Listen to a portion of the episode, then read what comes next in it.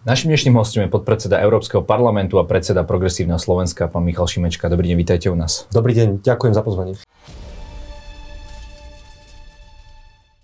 Pán Šimečka, po tom, čo sa všetko udialo a ešte stále deje, ste nakoniec radi, že ste sa od tých tisíc hlasov nedostali do parlamentu, lebo pravdepodobne by ste boli tohto súčasťou?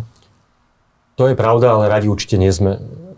Za tie posledné 2,5 roka bolo vidieť, ako veľmi tam chýbajú hlasy liberálnych, progresívnych, proeurópskych voličov, ktorí nemajú zastúpenie v tom dnešnom parlamente. A je to jeden z problémov tohto parlamentu. Takže ja vôbec nie som rád, naopak je mi to lúto a každý deň je mi to lúto viac, keď vidím, do čoho nás doviedli Igor Matovič a Boris Kolár, ako naozaj tam chýbajú tých, tých 200 tisíc hlasov ľudí, ktorí si prajú proeurópsku zahraničnú politiku, kompetitívny, respektíve kompetentný výkon politiky bez hádok, bez, tie, bez tohto cirkusu a ktorí zároveň považujú za dôležité aj ochranu ľudských práv a boja proti klimatickej kríze. Čiže nie, nie sme radi, že nie sme v tomto parlamente. No ale tá proeurópska politika to je niečo, čím sa táto vláda hrdí, e, či už e, bývalý minister Korčok, ministerka Černať sú aj za to povedzme chválení aj, aj v médiách, aj komentátormi, že ak teda niečo funguje v tejto vláde, tak je to tá proeurópska orientácia. Myslíte si, že tam by sa dalo ešte niečo zlepšiť, keď vám toto chýba? Na samotnom výkone zahraničnej politiky tejto vlády tomu je málo čo vytknúť. A to aj ja chválim. A ako opozičný politik som nemal problém pochváliť či už ministra Korčoka, ministra Nadia, alebo teraz premiéra Hegera, s ktorým mám veľmi dobrý, korektný pracovný vzťah, aj som ho prijal v Európskom parlamente ako podpredseda, keď e, vymyslel to gesto s tým šálom, ktorý, ktorý dal Viktorovi Orbánovi, ten slovenský šál, veľmi dobré gesto, aj vtipné, aj na správnom mieste, v správnom momente. Čiže áno, v zahraničnej politike, či už čo sa týka vojny na Ukrajine, alebo otázk, otázok európskych, je tá, je tá vláda dobrá. Druhá vec je, že si to sama kazí všetkými tými spormi, tými hádkami, tým nekonečným chaosom, ktorý pri tom všetkom produkuje. A to vysiela strašne zlý signál všetkým proeurópskym demokratickým voličom, lebo vlastne vidia, že tí demokrati nevedia vládnuť. Že aj keď môžu súhlasiť s ich zahraničnou politikou, ale ten odkaz je, že tej demokratické strany, proeurópske strany si to vždy nakoniec pokazia samé a nakoniec sa rozhádajú a rozložia si tú vládu, ako sa to vlastne deje práve v, tom, v týchto dňoch a v týchto hodinách. Zároveň ale netreba zabúdať aj na to, že aj v tejto vláde, aj v tejto vládnej koalícii sú strany ako Smerodina, z ktorých proeurópskou orientáciou to teda nie je také jednoznačné. A rovnako sú tam politici ako Igor Matovič alebo pán Dimeši, ktorí nemajú problém stretnúť sa s maďarským ministrom zahraničných vecí v Bratislave, práve v deň, keď Maďarsko zablokovalo 18 miliardovú pomoc Ukrajine a úplne jasne tam naznačujú ten príklon k Viktorovi Orbánovi. Čiže ani to nie je také jednoznačné, ale je pravda, že vláda ako celok e, v tomto koná dobre. Otvorili ste veľmi veľa tém, ktorým, ku ktorým sa v priebehu rozhovoru dostaneme, ale ostaňme ešte tu doma. Uh, pán Valášek, teda váš poslanec, ktorý prešiel zo strany za ľudí do vášho hnutia, hlasoval za pád vlády. E, prebiehala nejakým spôsobom e, interná diskusia v PSK, či on má alebo nemá za to zahlasovať, alebo bolo to čisto jeho rozhodnutie? Je to jeho mandát. A on sa má rozhodovať podľa svojho vedomia a svedomia. Ale pochopiteľne, keďže je zároveň aj podpredsedom hnutia Progresívne Slovensko, tak sme o tom mali aj širšiu debatu radil sa so mnou, ale aj s kolegami. Nakoniec je to ale vždy jeho rozhodnutie. A to sa týka ktoréhokoľvek poslanca. To, ako sme sa o tom rozprávali spoločne a to, ako aj viem, že e, on to cítil, aj to verejne komunikoval, že to nebola nedôvera vláde Eduarda Hegera. To bola nedôvera vláde Igora Matoviča a Borisa Kolára. Vláde dvoch ľudí, z ktorých jeden postupne rozložil svoju prvú vládu, teraz druhú vládu a ešte aj svoju vlastnú stranu a potom človeka Borisa Kolára, ktorý systematicky chráni Ficových ľudí cez pána Žilinku, cez SIS, cez to, že blokuje zmenu paragrafu 363. A keď sa to postaví takto, tak tá odpoveď je jednoznačná, že v takú vládu dôveru nemá ani Tomáš Valašek, ani ja. Tu by som ešte dodal, že my ako Progresívne Slovensko, ani Tomáš Valášek sme nevyvolali, neiniciovali to hlasovanie o odvolaní vláde.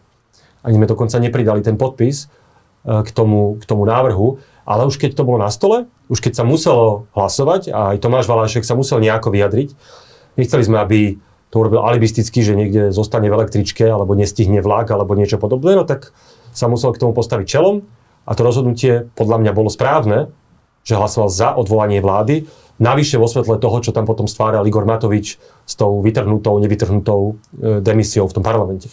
No, e, k tomuto moment, pri tomto momente by som sa rád trošku pristavil, lebo nepriliala aj pani prezidentka tým vyjadrením trošku olej do ohňa, že sa naozaj dnes bavíme o tom, že či vytrhol, nevytrhol, k tomu volal, že zase tú debatu dáva úplne inám. Um, my sme sa tu aj pred uh, roz, uh, natáčaním bavili o nejakej politickej kultúre, tak uh, nebolo by naozaj lepšie, keby napísala, povedala, že ja neviem, na poslednú chvíľu si to rozmyslel, ako keď hovorila, že vytrhol človeku z paláca proste ten, uh, tú demisiu priamo z rúk, čo, čo pôsobí tak, tak veľmi zvláštne a vyvoláva to ďalšie vášne a teraz uh, sa tu 2-3 dní bavíme o tomto? To nie je ale malá vec. A máte pravdu, že to, že či to bolo vytrhnutie, no, alebo nebolo, to, bolo to už tak napísané to, to v tom, není, v tom to, statuse to, to, to není tak, prezidentky. To, no. ako sa to presne odohralo, vedia iba tí, ktorí tam boli. Ja viem, ja ale či sa to nebol. nedalo opísať tak trošku, ale, tak ale trošku to, diplomatickejšie. Ale, ale tu ide o dôležitý ústavný akt, podania demisie. Navyše akt, na ktorom záviseli potom ďalšie kroky, vrátanie toho, či tá vláda prežije alebo neprežije. A v tej chvíli, v tých minútach doslova, podľa mňa bolo absolútne kľúčové, že zaznelo od prezidentky, že tá demisia nie je podaná. Lebo aj to mohlo byť ústavne sporné, veď mali sme na Slovensku prípady späť vzatia demisie keby od toho bol nejaká pán nejasnosť. Pán Lajčák, bol pán Lajčák mhm. mohla okolo toho byť nejaká nejasnosť, či teda prezidentka považuje tú demisiu za podanú, alebo ju považuje za nepodanú. Teraz by sme mali ústavnoprávne spory, čo to znamená. Že podľa mňa bolo veľmi dôležité, že prezidentka a prezidentský palác jasne komunikoval, aký je právny a ústavný stav veci, že tá demisia nebola podaná, lebo to by mohlo potom zmeniť aj tie nasledujúce hlasovania, veď hneď v zápätí sa hlasovalo o páde vlády. Čiže ja v tom absolútne nevidím žiadny problém. Podľa mňa prezidentka konala presne tak, ako mala. Ten, kto nekonal tak, ako mal, bol Igor Matovič. A teraz už nejde o to, že to rozmyslel.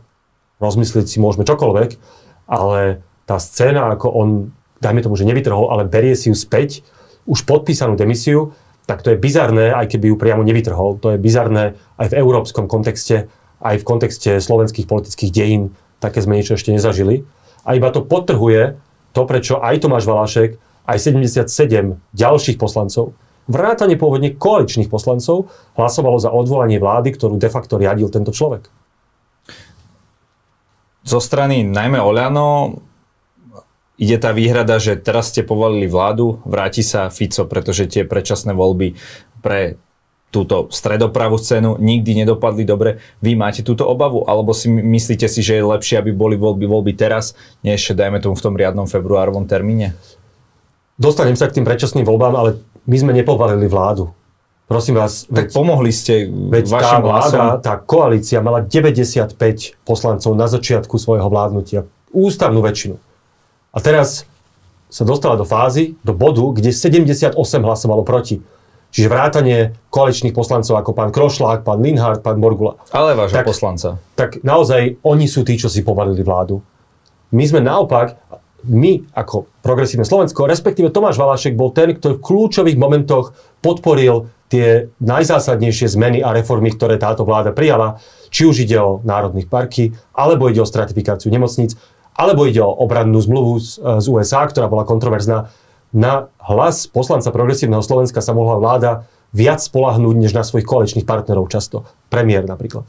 Čiže v tomto ja to absolútne odmietam, že my by sme nejakú vládu povalili, oni si ju povalili sami.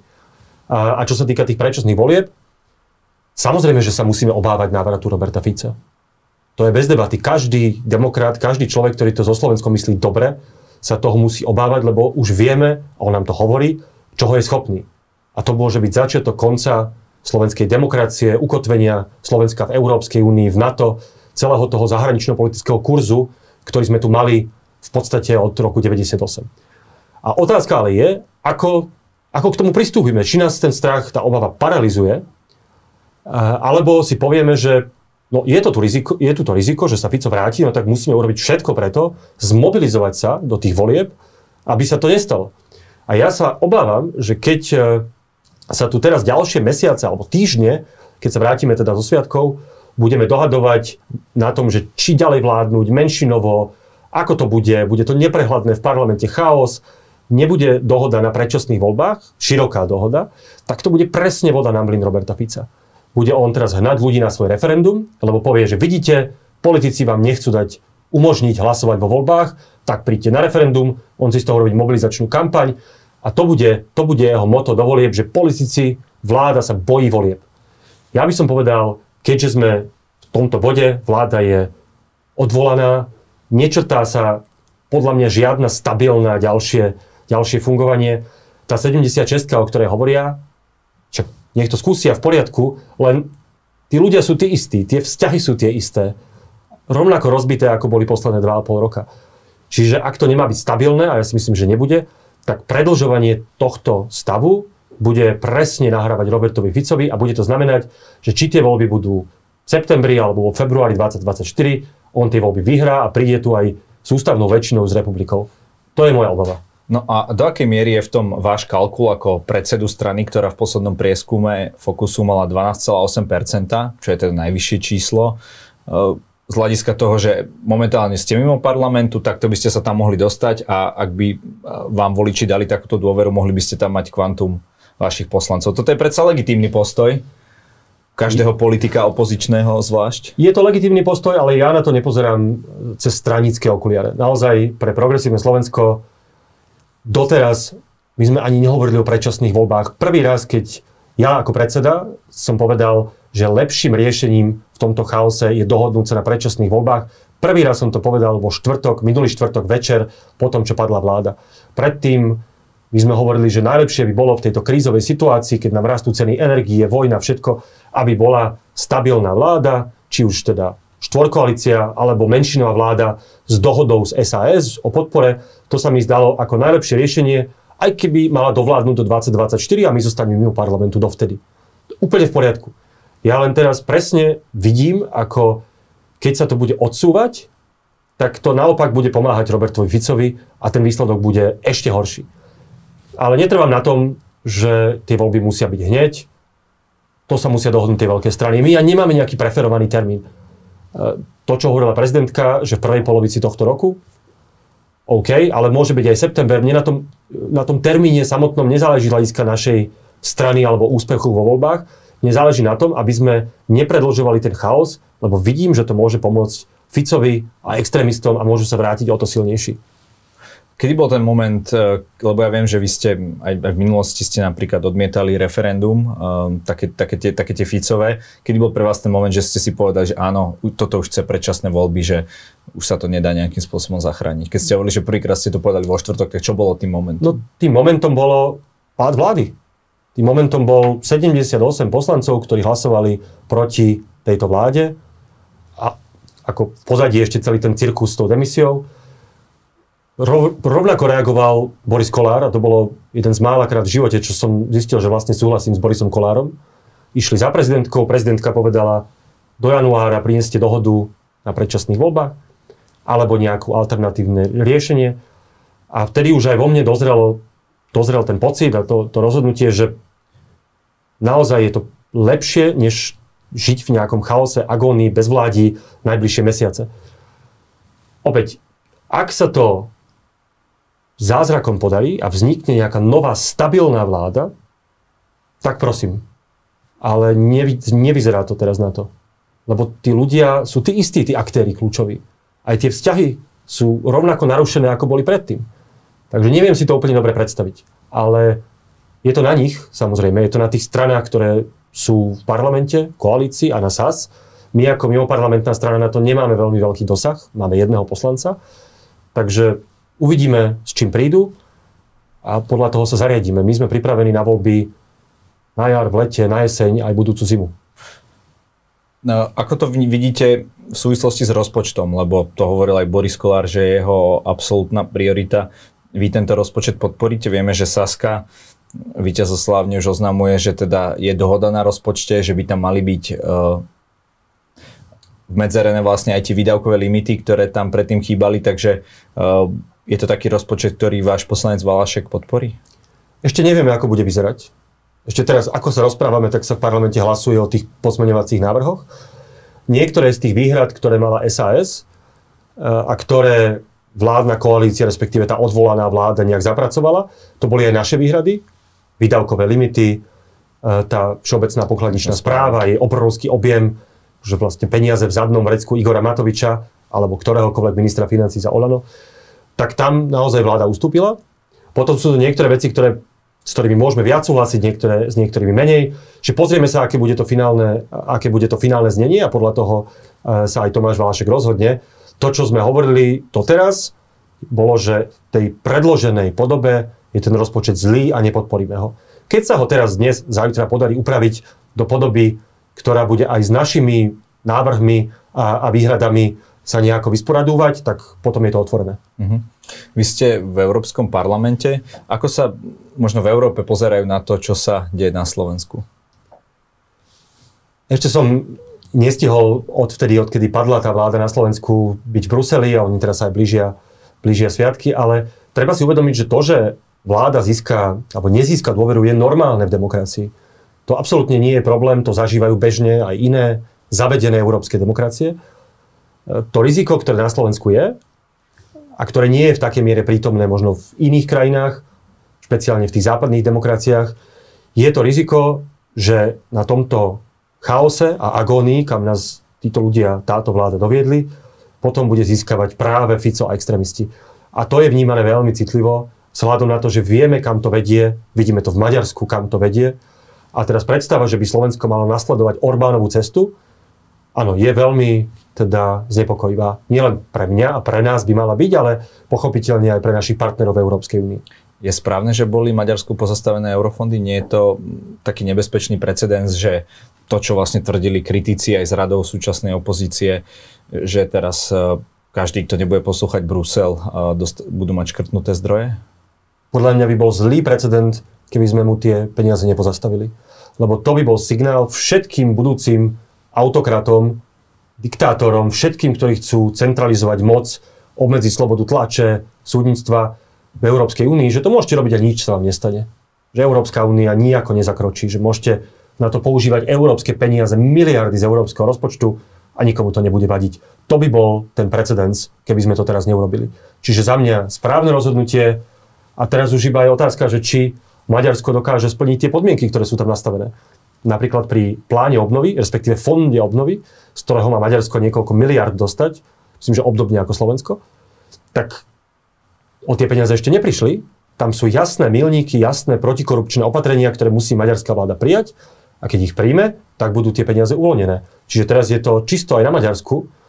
Moja obava je, že maďarská vláda ich nechce a nemôže prijať, lebo by to zničilo celý ten oligarchický systém, ktorý si oni vybudovali a radšej zoberú peniaze čínske, alebo, alebo z Blízkeho východu, alebo peniaze, kde nie sú žiadne podmienky typu právny štát, demokracia alebo čokoľvek. Lebo faktom je, že maďarská ekonomika a maďarský rozpočet sú na tom veľmi, veľmi zle. A oni budú potrebovať nejakú finančnú inekciu. A keď nepríde z Európskej únie, lebo nebudú ochotní splniť tie podmienky, tak sa obávam, že si ju, že si ju zoberú od niekiaľ inakadiaľ a že to bude aj bezpečnostné riziko pre Európsku úniu ako takú. Len opäť sa dostávam k opozícii, napríklad k názorom pána Fica, Blahu alebo aj pána Dimešiho, že bol nám dávaný za vzor Orbán, ako sa stará o tých Maďarov, ale to sa vyzerá, že stroskotal. Vieme, aké tam mali problém eh, s, s pohodnými hmotami. Však tam už nie, ani pomaly sa ťažko natankuje. Tie ceny sú, rastú, ani tie ceny energii nedokázali udržať. Je tam inflácia, však nemajú euro. To je čistý blud o tom, že Maďarsku sa pod Orbánom nejak ekonomicky darí. Samozrejme, keď pumpujete peniaze do ekonomiky, tak chvíľu sa to dá umelo udržovať nad vodou a ľudia majú pocit, že sa nič nedieje a že nezdražuje. No ale tých peniazí nemá predsa Maďarská centrálna banka a maďarský rozpočet nekonečno. A, a, a v, v istej chvíli to praskne tá bublina. A to presne sa deje. A to je nech je varovaním aj pre nás. Keď Robert Fico, Blaha neviem kto všetko ospevujú Orbána, že jak to teda treba robiť a postavil sa tej Európskej únii, vyrieši to všetko sám. No nevyrieši, skončí to zle.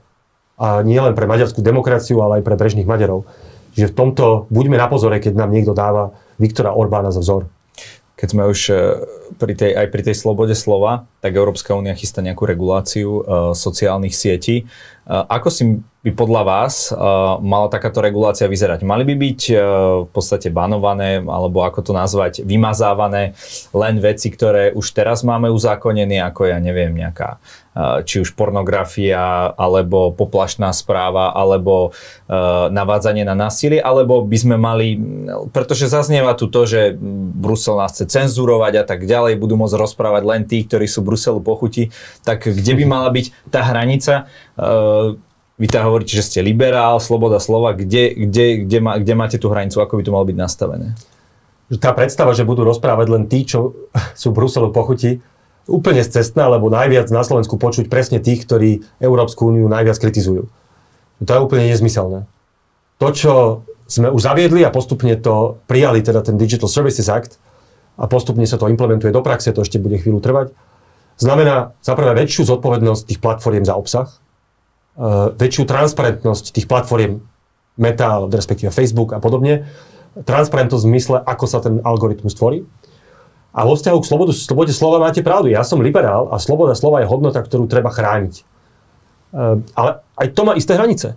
Presne ako ste povedali. Nie všetko je dovolené, aj keď máme slobodu slova. No, nemôžete v plnom preplnenom kine zrazu zakričať, že horí, keď nehorí. Lebo to je trestný čin. Respektíve je to, proti, uh, je to proti tomu duchu toho, čo sloboda slova má vyjadrovať. Má byť vždy obmedzená. Niečím. A teraz ide o to, že kde tú hranicu posunieme. A ja som za to, aby na internete platili presne tie isté pravidlá, ako platia v offline svete. Keď je niečo trestné, napríklad navádzanie na násilie, ale aj zločiny z nenávisti, napríklad aj verbálne zločiny z nenávisti, tak to má byť trestné aj online a má to byť zakázané aj online. Že nech sa tie dva svety v tomto, v tomto zrkadlia. A to je aj ten cieľ, ku ktorému sa vzťahuje tá legislatíva európska. Lebo faktom je, že tá regulácia bola minimálna, odkedy sociálne siete zažili taký rozmach. A všetci si uvedomujú, a najmä tie firmy, ako Meta, Twitter a podobne, aj keď Twitter s Elonom Muskom som si nie úplne istý, ale aj oni si uvedomujú, že nejaká regulácia je potrebná, lebo bez toho to môže znamenať až deštrukciu tých hodnot, ktoré si najviac chránime, vrátanie slobody slova, lebo aj sloboda slova je zaručená demokratickými pravidlami, ktoré proste, ak nepristúpime k nejakej forme citlivej, inteligentnej regulácie, tak to môže ohroziť až demokraciu samotnú. A potom už ani sloboda slova nebude. A čo keď napríklad niekto napíše na Facebook, že vakcína zabíja? E, to by asi v offline svete mohol povedať. Mal by byť takýto názor vymazaný z toho Facebooku, alebo ako to vnímate? Že vakcína zabíja? Napríklad. Ja teraz neviem posúdiť, v akom kontexte by to bolo povedané, e, či by to bolo napríklad na vrchole vlny covidu, či by sa jednalo o covidovú vakcínu. Napríklad, napríklad, dajme tomu. Tak to sme tu mali takú, takú vlnu vlastne ľudí, ktorí boli, boli proti vakcínám a tí sa stiažovali, že sú... No určite by to bolo niečo, na čo by sa, keby to bolo na Facebooku, na čo by sa Facebook mal pozrieť a vyhodnotiť, oni na to majú vlastné kritéria. Ja to teraz neviem podľa toho, že aký to má asi, aký to má dosah a všetko. Neviem to ja teraz tak kategoricky povedať, ale presne tam niekde hľadajme tie hranice. A teraz to neznamená, že to je trestné, iba, že niečo jednoducho uh, ohrozuje verejné zdravie, napríklad v tomto prípade. Ale to ja teraz úplne z fleku neviem povedať, lebo tam záleží od veľa kontextu a parametrov. Aj záleží od toho, kto to hovorí, záleží od toho, aký to má dosah a podobne. Ale je fakt, že takých ľudí bolo veľa a že tí ľudia, ktorí popierali to, že tie vakcíny majú nejaký zmysel a že nás chránia, majú na svedomí ľudské životy. Lebo to znamenalo nižšiu zaočkovanosť, viac ľudí v nemocniciach, Áno, a potom aj viac ľudí, ktorí umreli na COVID. To je bez debaty, to sa, to sa ťažko dá spochybniť dnes. Ako v Európe prebieha debata ohľadom protiruských sankcií? Pretože vidíme, že Putin ďalej bojuje stále, aj keď e, bolo povedané, že ho to nejakým výrazným spôsobom oslabí a, že by, dajme tomu, mohlo ho to až tak zabolieť, aby sa nad tým zamyslel. On, on, on bojuje ďalej a ľudia majú pocit, že naozaj kvôli tomuto máme uh, kvôli tým sankciám, že máme teraz drahú elektriku, plyn a tak ďalej. Takže aká prebieha aj debata na európskej úrovni, že dajme tomu zružme tie sankcie?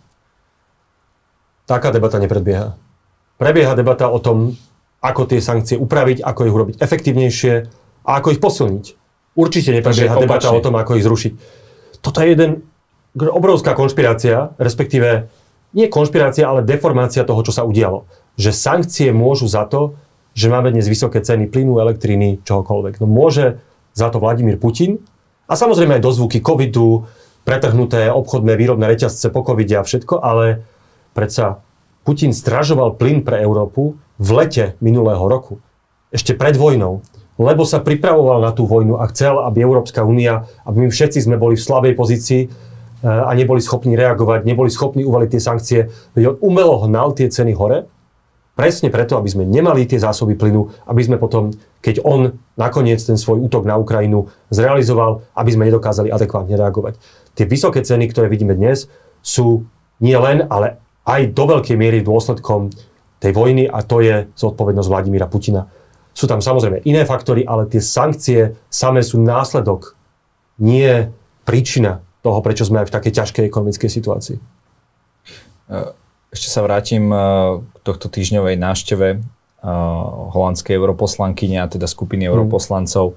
Neviem, či to dobre vyslovím. Sophie in the Welt. Sophie in the Welt, áno. Dobre, ďakujem. Tam je taká dišputa. Ona sa stretla aj teda s generálnym prokurátorom, špeciálnym prokurátorom a povedala, že sa teda pozrie na to, ako sa tu využíva paragraf 363. No a na to reagoval Robert Fico a nazvali ju až tak handlivo uh, mentálnou bezdomovkyňou. Uh, vy ste povedali, že, že Robert Fi- drzosť Roberta Fica nemá teda. obdoby, takže ako to hodnotíte? Lebo je to vaša kolegyňa z frakcie Renew Europe. Je to moja veľmi dobrá kolegyňa, trúfnem si povedať aj kamarátka, veľmi úzko spolupracujeme na mnohých témach. Je to jedna z najlepších poslankyň v tom Európskom parlamente, má, má za sebou viac mandátov, je, je nesmierne rešpektovaná.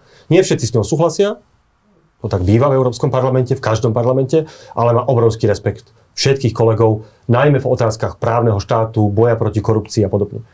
Čiže presne ako som napísal, kde Robert Fico ktorý má za sebou toľko kauz, jeho ľudia sa popriznávali, niektorí sú v base, proste vybudoval celú tú pyramídu toho, eh, toho, toho už dnes vieme, že mafiánskeho štátu, kde on berie tú drzosť niečo takéto odkazovať Sophie Intervelt, alebo vôbec predstaviteľom Európskeho parlamentu.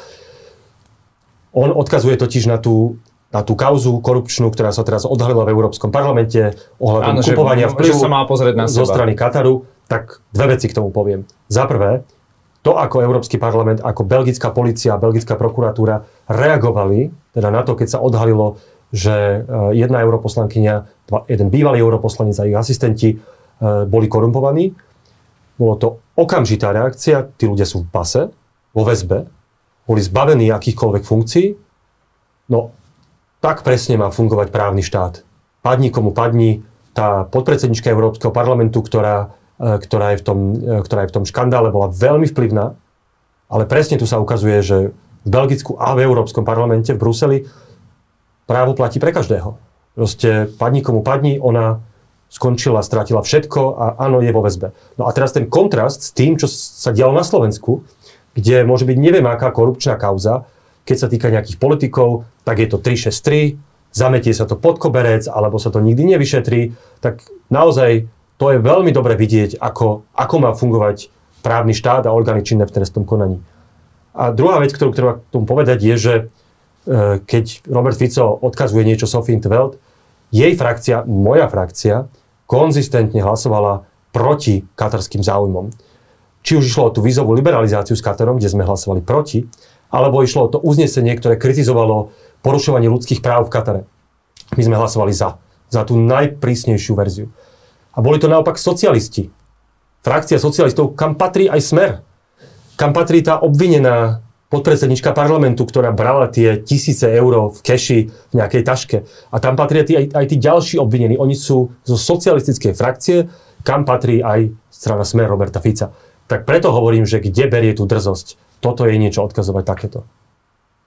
Bude to mať e, nejaké konsekvencie, alebo ako to funguje, keď vlastne, lebo viem, že samozrejme politici sa snažia byť celkom diplomatickí voči teda iným politikom z iných štátov, to je asi taká tá bežná medzinárodná diplomácia, ale uh, takéto niečo reagovala na to nejakým spôsobom, alebo bavili ste sa s ňou, že uh, lebo bolo to až také, až také drsné, by som povedal. Myslím, že ona si zažila toho veľa, pretože kritizuje skorumpovaných politikov Uh, nie len na Slovensku, ale aj inde. A má na to právo, keď je z inej, z inej krajiny? Samozrejme, že má na to právo, vedie, tá delegácia bola delegácia Európskeho parlamentu, áno. A poslanci Európskeho parlamentu, Európsky parlament ako teleso má z Lisabonskej zmluvy za úlohu strážiť rozpočet Európskej únie, to znamená aj všetky možné eurofondy. A keď sa kradne, tuneluje čokoľvek, ale zároveň je to aj demokraticky zvolený orgán Európskej únie, ktorý si zvolili aj Slováci, Holandiania, Nemci, ktokoľvek. A preto je aj zodpovednosťou aj Európskeho parlamentu nie len, ale aj dbať o právny štát, o demokraciu, dodržiavanie ľudských práv pre všetkých občanov. Aj slovenských občanov. Čiže to je úplne, nielen, že je právo, ale aj povinnosť a ona to robí veľmi dobre a, a preto na to Fico takto reaguje. Nemyslím si, že ona by mala teraz nejak reagovať späť, alebo že si z toho niečo robí, podľa mňa je to podľa mňa aj pod jej úroveň, keby na to prišlo. A, ale je to súčasť, pevná súčasť toho, čo Európsky parlament má robiť. Napokon bolo to aj pod tlakom Európskeho parlamentu, že sa prijali, prijal ten mechanizmus, ktorý umožní suspendovať eurofondy pre Maďarsko, pretože to sú naše peniaze a Európsky parlament reprezentuje všetkých európskych občanov a má mať záujem, má zodpovednosť strážiť naše peniaze. Pán Šimečka, každý u nás môže na záver povedať to, čo sám chce. Nech sa vám páči. Ďakujem veľmi pekne. Teraz sme čo, 3, 4, 5 dní po páde vlády. Stále sa nevie v týchto hodinách, či sa schváli rozpočet. Vyzerá to, že áno. Nevieme, aký bude ďalší rok, či budeme mať vládu, nebudeme. Ja by som chcel všetkých, ktorí sú už znechutení politikou, ktorí už stratili nádej, že to niekedy môže byť iné, ktorí si myslia, že buď to môže byť tento chaos, alebo to bude ešte horšie a príde Fico a extrémisti a čokoľvek, aby nestrácali tú nádej, aby neprestávali veriť, že aj na Slovensku tá politika môže vyzerať inak, slušne, kompetentne, normálne, lebo keď tu nádej, nádej stratíme, tak to je potom koniec všetkého a prehrali sme všetko. No ale predovšetkým vám teda prajem pokojné sviatky a šťastný nový rok a dúfam, že ten ďalší rok bude pokojnejší ako tento. Ďakujem pekne. Ďakujem za rozhovor a prajem vám príjemné sviatky. Taktiež. Aj vám.